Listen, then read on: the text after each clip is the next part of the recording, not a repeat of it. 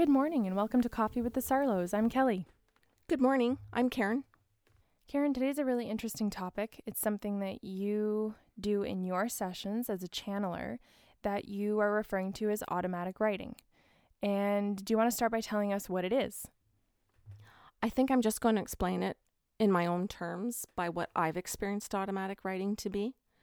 Because somebody else might do automatic writing and say they do it completely different. And I just want this to be my experience. I don't teach automatic writing or profess that I can turn somebody else into an automatic writer. For me, it began about four years ago uh, with just a paper and pen in the room that was sitting on the table and just a spirit guides telling me to pick it up and that they wanted me to write some things down for a client. And if you've been listening to any of these shows, you know that if they say turn left, I turn left. if they say run into Walmart, I run into Walmart. I just do what I'm told. So, and I and I don't mean that. That sounded funny, but it, it's it's a real openness. It's a real trust. And so the automatic writing for me came as an extension of I was just going to say they're telling me what to do with my life anyway. this is an interesting psychological hole. Because we talk a lot about not people pleasing, and you're saying they run your life. We like talking about thinking for yourself, and you're saying you don't. and believe it or not, ladies and gentlemen, this is actually a tool that she uses to accurately relay information when she's channeling.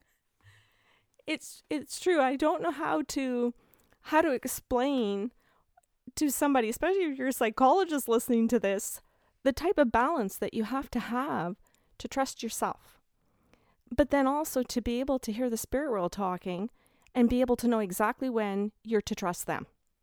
So, does that come with age? Does that come with, I don't know, somebody might say wisdom? Does it is it trial and error? Is it is it just that you figure it out because some days you do it and it works and other days it doesn't, so you learn your lessons as you go? I would say that that relationship between myself and my spirit world is something that is always evolving. And so this day, it's another lesson in involvement. So I picked up the pen and paper, and as I hear or see or feel or using any of my senses, smell, anything, it's all of my senses. Now I'm putting it down on paper instead of just saying it through my mouth. So my hand is now becoming another way to just put things down or to present them or to share them with the with the client. Sometimes it's random words. Sometimes it's full sentences. It's evolved over 4 years into letters, diagrams. If we, we think about Jim Lennox and some of the sessions that Jim had and shared on podcasts, it was drawing diagrams back to the Second World War. A lot of the places and things that I know nothing about. And and here's a funny story. As of late, Kelly, the shed in the backyard is my it's my etch a sketch. or if you want to call it the dry erase board or the chalkboard. I don't know how to describe it, but it's looking out the back window towards the shed in the backyard. And I wanted to take that shed down, you know. that was coming down this spring. And now I don't know what to do because every time I look out there, it's like the spirit world draws shapes and diagrams and writes messages on it for me. The dead people sit on it and talk to me and wave at me.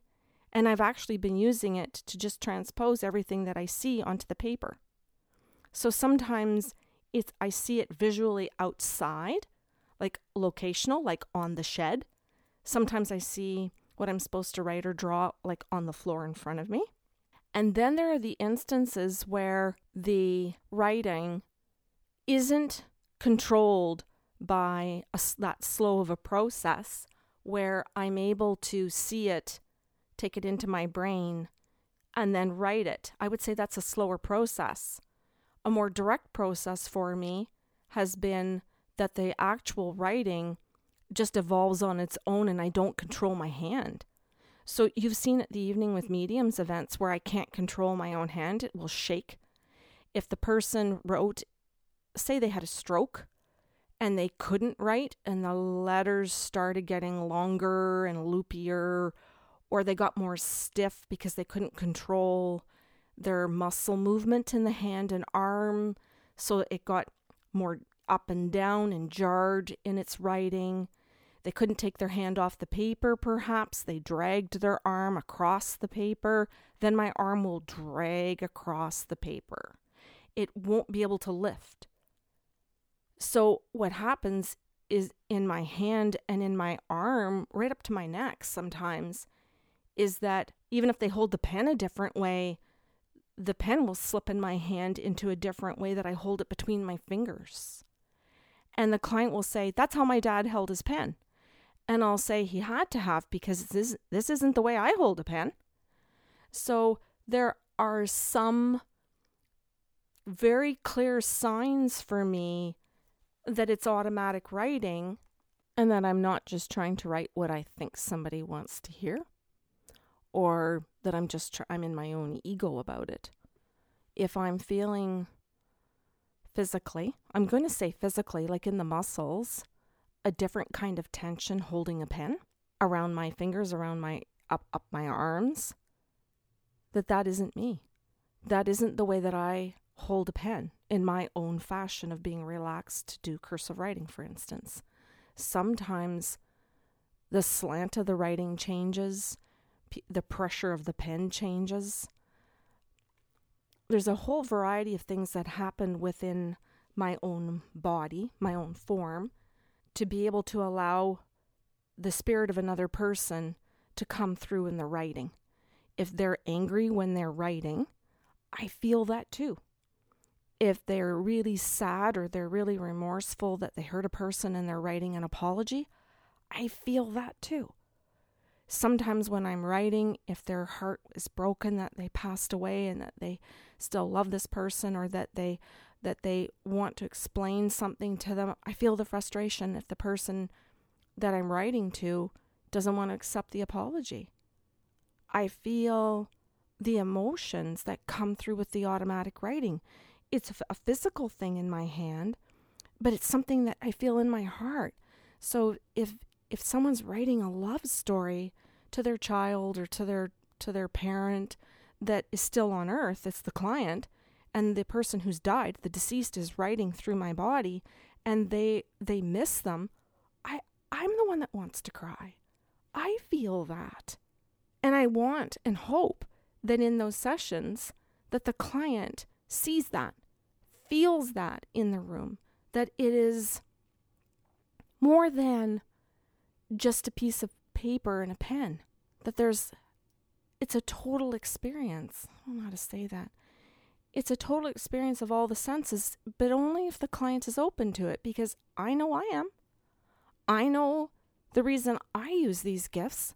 I know the reason why I sit and am willing to use my body in all aspects for a complete stranger who might think, here you go, here's your 70 bucks. It's so much more than that for me. But it's going to have to be up to each client to come in with their own intention or way, the way that they close or open their own heart to be able to receive all of that. I watch you session after session hand those automatic writing sheets over to the client. And I I don't know that I ever thought to ask you this question until I heard you describe things today. How do you feel handing that writing over to the client at the end of the session? Sometimes, Kel, I feel like my heart's just bursting with joy. I can't imagine putting all of my love anymore into just one person. I can't imagine just saying, I just want to meet a guy. I just want to have a partner and I just want to love one person. I can't even fathom that anymore. There's just so much about loving so many people that's just so flippin' cool. There's such a variety of ways of feeling love. So, like to me, how do I feel? It's why I happy dance in the kitchen. Sometimes I feel exhausted sometimes I feel like it was a waste of time. Because as much as I feel it all in the moment with the person who's dead, I have to remember at the end of the day if the client doesn't appreciate it and goes, oh, I don't want that, then I can't be as dismissive of the spirit world and these gifts as they are. I have to allow them to go home and go in their cars and process it in their own way or let it go and forget it, dismiss it. It's all bullshit if that's what they want to believe. But that's why I do the happy dance in the kitchen because it became my choice to appreciate, to love, and to feel all of it, no matter what the client, what the other human was going to do with the process. Somehow the process became intimate for me with the spirit world. It became a complete relationship. Okay, so is there a difference between the sheets where you automatic write for one particular person in a one on one session and the automatic writing on sheets that you do for an evening with mediums event? Are they organized differently? Are they grouped differently or similarly? Is there a process to it? Do you see patterns? Holy jumping. Now, you're just asking in regards to the automatic writing.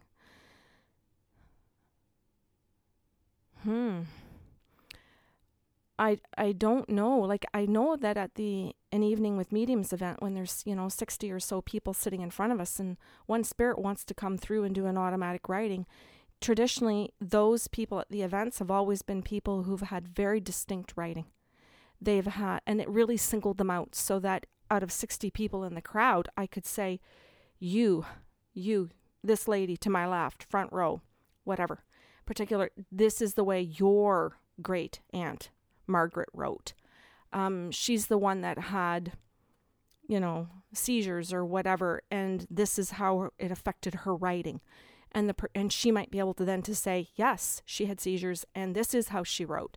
In one-on-one sessions, it's a little bit different in that they might know exactly who they want me to channel, and then that person who's crossed over comes through and writes in their own way. So it's not random and it's not I don't know. I want to say that sometimes in the events, I think it's more to identify and pinpoint, whereas in a in a session, it seems a slower process. I don't I don't know if it's because in a crowd there's just so much more coming through. I, I'm not certain how to answer that. Okay, I think it's fair to struggle with that. And so maybe that's maybe that kind of leads into a better question of how or when I'll open it up to both of those options. How or when did you learn to trust this process? The trust, I think, comes when the client gives you the affirmation that that is how they wrote. The trust comes when in the writing and in the fashion of the writing itself, because the content of what's written isn't always as easy. I think the actual really trusting process came through with time repetitively as I knew and heard from clients that the actual script was correct.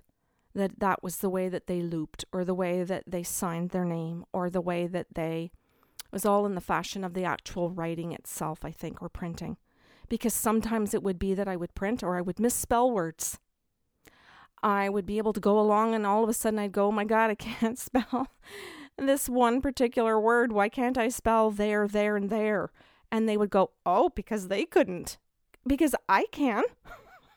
but they couldn't. Or I would try and spell particular words and they would have their own way of spelling that word. Or the way they crossed their T's, or the way they made their I's, or the curly bottom of a G or a Y. Totally different than any way that I would ever do.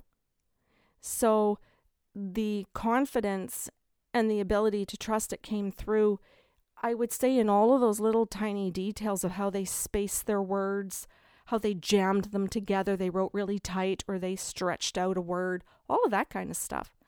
It took time because I remembered feeling foolish. I remembered feeling and questioning and thinking, at some points, Kelly, I know this might sound silly, but I remember at some points thinking, I have so many gifts. I feel so blessed to have so many gifts.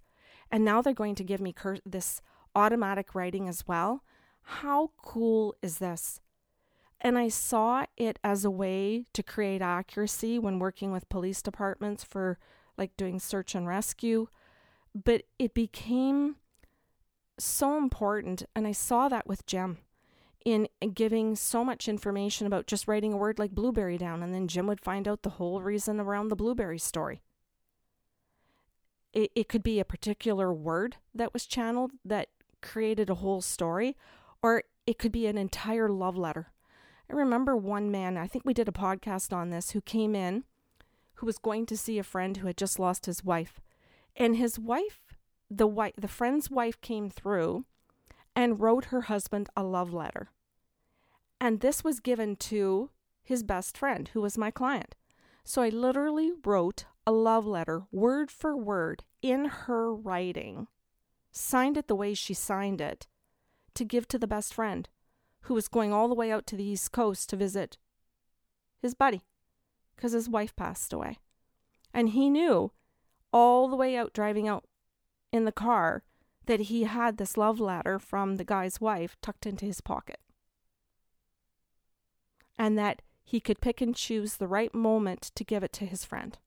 When I am in my kitchen, when I am on the treadmill, when I am out for a walk, when I am just doing a yoga pose, when I'm sitting with Parker, I think of that story. I think of those times when the automatic writing was the thing that filled the hole, that healed the heart, that did something that if somebody else says to this man, maybe out on the East Coast, I don't believe in that shit, that all of a sudden his buddy shows up and hands him a letter written in his wife's handwriting from some lady in Ontario that he's never met and may never meet.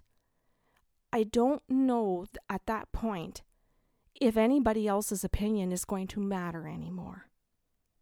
And I think that is so important because sometimes we let people's opinion, opinions matter more than filling our own holes, than healing our own hearts. We let science tell us if it's supposed to be real or not, or we let Hollywood tell us, or we let TVs tell us, or our girlfriends, or the guys that are going to make fun of us, or the husband that says this is bullshit.